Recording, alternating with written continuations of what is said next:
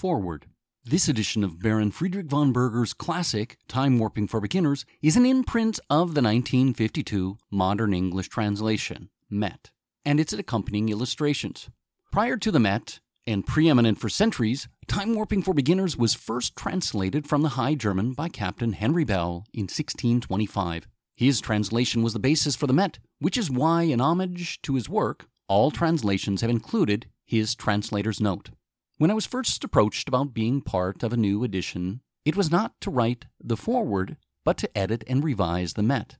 This was most likely due in part to the noble attempt but the utter failure of the Thompson's Everyday English translation of 1964. To my chagrin, I took up the mantle and began working. My attempt was short lived.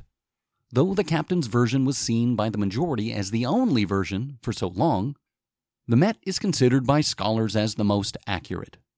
The Germans hardly disagree on this point, yet only a small number of German texts exist today. The Baron was a devout Christian and a Jewish sympathizer. Due to these facts, the Nazis sadly burned most copies of his work, though they saved one which, as you may have read, they too used to warp. As I trudged on, I soon realized that I could not, in good conscience, continue for my effort seemed like a schoolboy's attempt at disguising his plagiarism with a thesaurus. Besides, if you are acquainted with any of my adventures, you will know that my modern German is deplorable, to say nothing of my High German. When I shared my woes with the publisher, it was recommended that I rewrite Thompson's historical introduction, and yet, for all his flaws in translation, he was impeccable in his history. For that reason alone, his edition is of paramount importance though for brevity's sake his introduction is not included in this version. These circumstances left me with little to say about time warping that has not already been said. Also, any attempts at including the recent research of Endo and Sojourn, though they each gave enthusiastic approval to such an endeavor, seemed both out of place and beyond the scope of a book targeting a beginner. In the end, I have relegated myself to these short pages and the appendix of frequently asked questions. The purists may prefer that my pages be perforated, yet I doubt that the publisher would approve of the added expense. It is not my wish to offend the old audiences, but to inform the new ones. Those who believe that these pages should be removed are welcome to take a sharp knife and a steady hand to them. And now to the heart of the matter. What words of wisdom or advice could I offer the novice? The Baron, though deeply philosophical, was most concerned with providing beginners with the science and practice of time warping. He also operated under the assumption that there were some things known and expected of all men, regardless of the era.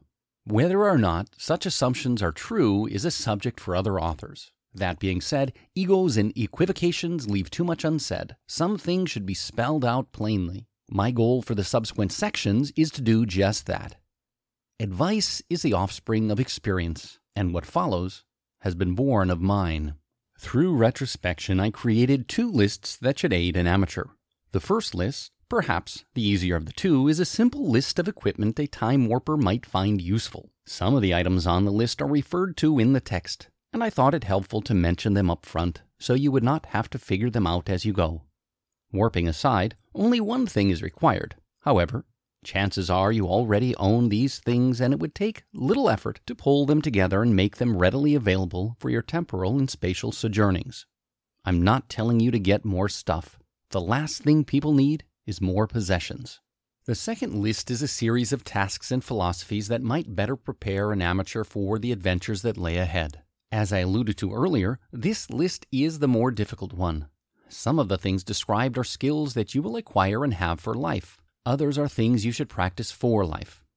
I do not expect you to accomplish or master them before your first warp. There are only 24 hours in a day, even for a warper. And do not think you've arrived by doing these things, or that you are an utter failure if you have not. They are not a measure of one's value. For the most part, I have not told you how to do them. There are other people and books to do that. The items are numbered for practical and identification purposes but are not listed in any particular order. They were written as they came to me. All attempts at putting them in some sort of weighted order seemed like splitting hairs and might subvert your needs at the moment. They are not a list of rules and should not be treated as such. Rules, like possessions, are not what we need more of. Consider them sensibilities and words of wisdom. You and the book in your hands have had quite a history.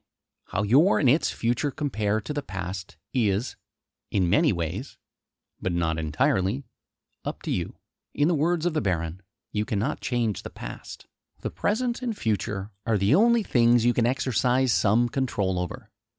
This is true for the one who warps and the one who does not.